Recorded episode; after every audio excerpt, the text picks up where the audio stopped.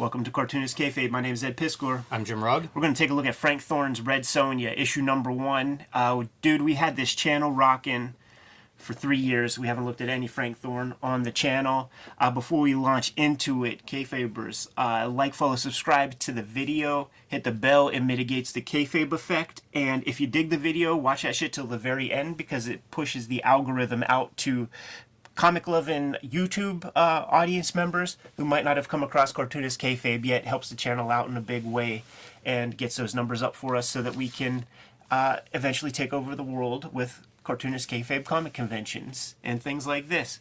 Uh, Jimmy, when you bust this comic out, dude, did you ever see a Marvel DC comic that looked anything like this work from Frank Thorne? I did not, and I don't know whether this is my first Frank Thorne exposure. I got this pretty early on. Uh, Mm-hmm. the first several issues I found in like a dollar bin, and was like you say, I haven't seen something that looks like this. Going home with me, You and can see I got mine at Eide's man, Ah, because I right. write that shit in a pencil. but then over over time, as I would look at it, the thing that would stand out is Frank Thorne on art and color, and I believe he's lettering this Yeah. as well. So it's it's one of those like one dude doing everything Mm-hmm. more or less. Um, really atypical. I uh, googled this Clara Noto uh, because it's like I don't, it's a name I I don't quite remember, man, and you don't find her anywhere but here. Something tells me that there's some fishy like Roy Thomas trying to impress somebody. Hey, man, want to write a comic? Want to hang out with me and write a comic? uh, F- Phil Noto's mom. yeah, right. The uh, the color is crucial here. Like it's such an important part of this comic because uh, it's kind of like that Dave Stewart trick or whatever, the Mark Chiarello trick. Like that red is reserved for Red Sonja. Everything else is cool greens and blues. Makes this girl pop. Yeah, no doubt about it. Frank Thorne, known for drawing beautiful women, which is what I know him, you know, in, in these other comics for. And I was trying to figure out like what he would have been doing at this point in terms of like undergrounds, uh, alternative comics, like what was happening, you know, in, in his career that he that he lines up this project. Yeah, well, I don't know about this project specifically, but this guy has been working since the 40s. I did not realize that. working on Perry Mason comic strips and all kinds of Wow. uh, crazy stuff. This guy, he was an old man at this point, and I would always see those pictures on the back of his like uh, indie indie comics and stuff, where it'd be like him looking looking amazing. Yeah. and then often with uh, like a cosplayer or something, um, Wendy Pini. Wendy Pini, yeah, from, She- from ElfQuest. She she would be Red Sonja. At the end of this thing, man, they talk about like the very first kind of convention uh, that is like character centric, and it's like a Red Sonja convention. I wonder if that's where the shit was taken from, because he was dressed up like an old wizard, and he had like a white beard. And all- you can find the videos and stuff on YouTube. He looks like one of his characters. he's he's like Charles Vess, man. Like he lives in this world. Like I think I saw I saw Charles Vess look like he was wearing like Adventures of Link kind of outfit, and I think he had elf ears on. He put that shit on his Facebook. You know, they they don't fake this shit. They're real about like their Ren Fair kind of energy. Uh, the the writing of this thing uh, sucks a dick. It's garbage writing, but this is Marvel, so this is a Marvel method kind of uh, comic visually the storytelling is second to none like you don't need these words man uh, It's very true. like red sonja's horse dies it there is a good bit here that talks about the relationship between the horses and the the riders how it's like this like symbiotic relationship so page one sells you on the importance of the steed good title too, Blood of the Unicorn. Yeah. that's a good title to kick it off. It is, man, and this is like a cool, like you know, Shiro was whack with the little hearts, you know, the toys with like the dudes with the hearts and stuff. This is badass. This is super cool. Like, yeah, you're gonna get a unicorn, but it's kind of badass. Like the whole sort of trajectory with it, man. So You we got to think this comes out of the success of Conan. Oh, Like you're licensing another Robert E. Howard character, uh, you know, fantasy character like this. Feels like that's uh, that's how you get this book at Marvel. Yeah, 100. I mean, she showed up in uh, the Conan. Like, like when Barry Smith goes to Barry Windsor Smith, like it's those issues that that she appears. She one other little cup of coffee and some anthology magazine and stuff, and, and and we're off to the races. So the importance of the horse established. She wanders off, sees uh, these bad actors capturing what appears to be a unicorn. She never knew that. Uh, she thought that those were mythological. animals. Erlich's tears. all that bullshit. That's what I'm saying. Like, like you, you just can't read this stuff. As a kid, I think it would have so much more meaning to me. Probably. Than you get a little more invested. Yeah, yeah, yeah, yeah. Pour over those words a little bit more. Try to pronounce them. So we got the unicorn horn.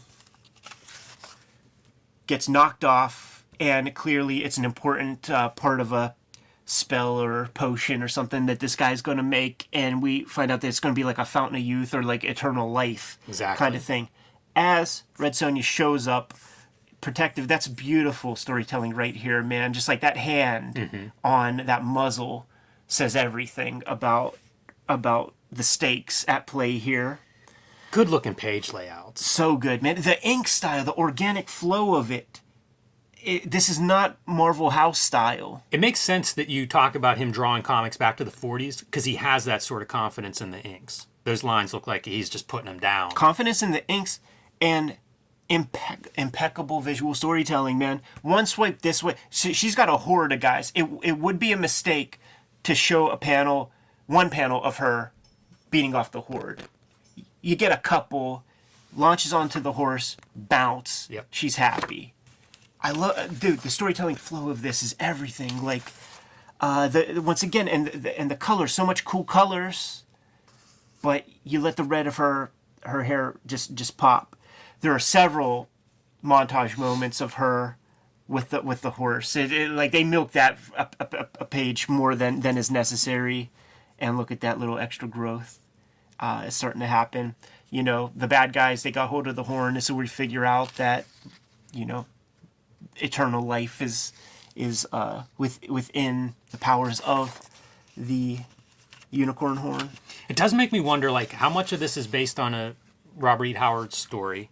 How much of it is Frank Thorne doing the plotting here on the pages? Yeah. Because there are really good, as you keep saying, storytelling, but all that time spent with the horse, it adds up. We're going to see a, a payoff for, like, you know, this is a close relationship. This is Street Angel and her dog, you know, like Yeah. they're, they're building a bond, a friendship there between the two. And, uh, you, you get it in these sequences over and over, repeating. when Homeboy's working on, so there's the montage. Great montage. It feels like a Charlton book. It feels like a Charlton does. romance It book. does. But that would be a Charlton romance book that would not be approved by the Comics Code Authority. No, that, that horn keeps growing.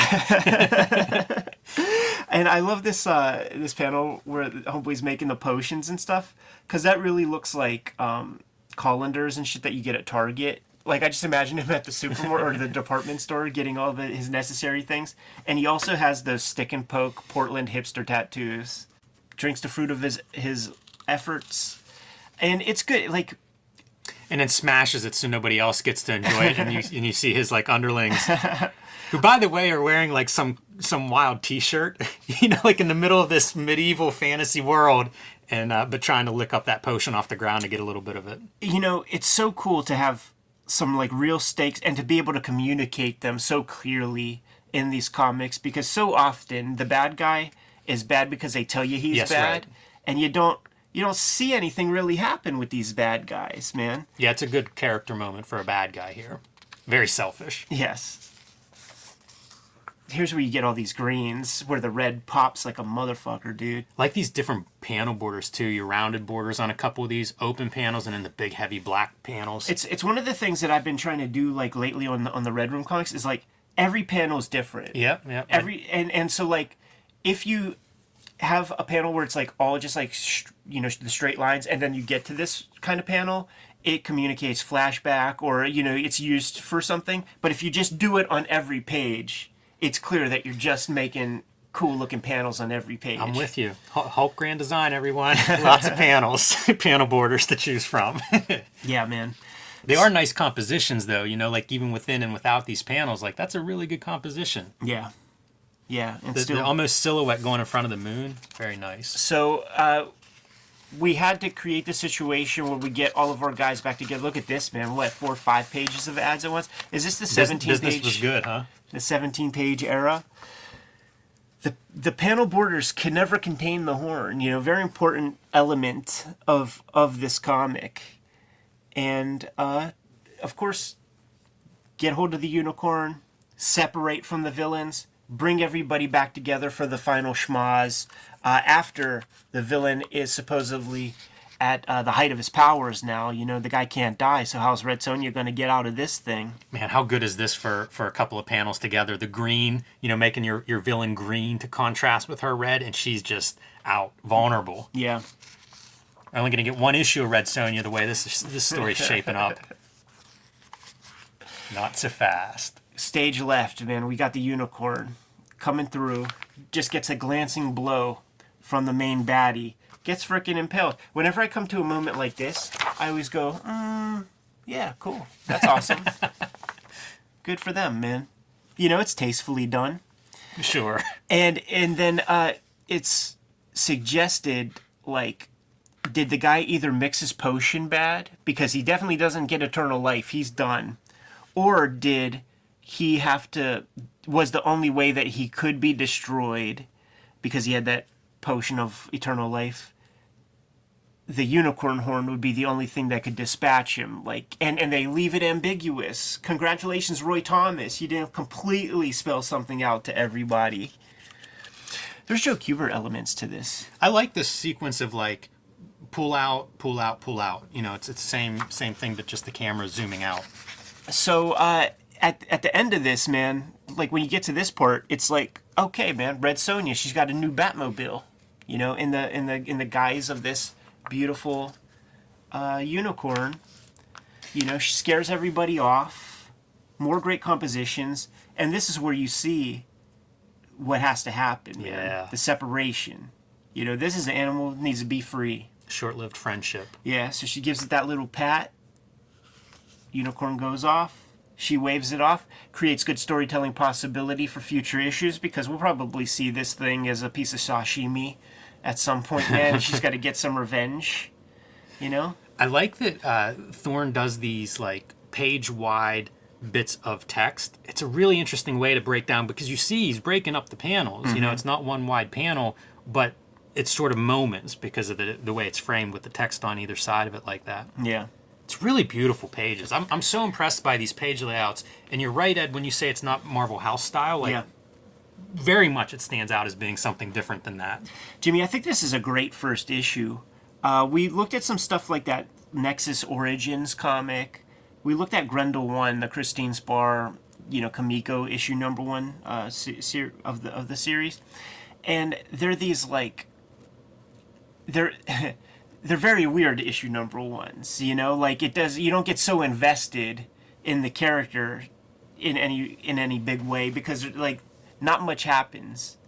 Uh, but this one, it sets you up great. You know, It's very satisfying. You get a lot of uh, the character Red Sonja and her being her, you know, a, a Hellraiser and stuff, badass with a sword, but it's a complete story too. yeah. So very satisfying. Yeah. Makes so much sense. There is a kind of an artist edition, whatever the Dynamite Comics version of artist editions are.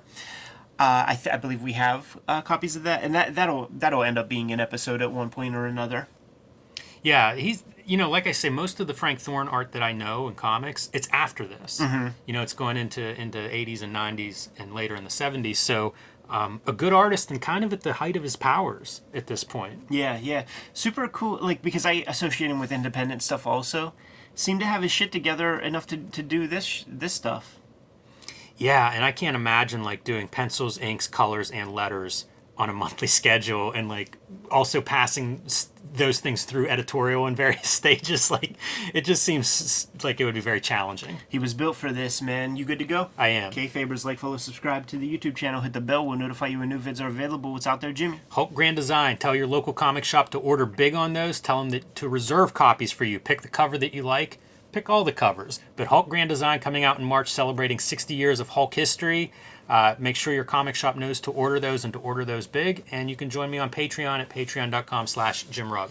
Red Room Trigger Warnings issue number one coming out in early March. Uh, Murder on the Dark Web for Fun and Profit is the name of the game in Red Room Comics. Uh, you got to get your hands on that stuff, man. Get it put on your pull list at your local comic shop. You could pre order it through the Fantagraphics website. And if you can't hold your horses, if you can't hold your unicorns, go to the Patreon, man. Uh, Patreon.com slash Ed Piskor. Uh, the link in my link tree can get you there. Also, three bucks for the archive. I serialize all the Red Room comics before they hit paper. More than 200 pages of comics on there. The anti- complete anti-social network is there. What else do we have, Jimmy? Subscribe to the Cartoonist Kayfabe e-newsletter at the links below this video. You can also find Cartoonist Kayfabe t-shirts and merchandise at the links below this video. Given those margin orders, we'll be on our way. Read more comics.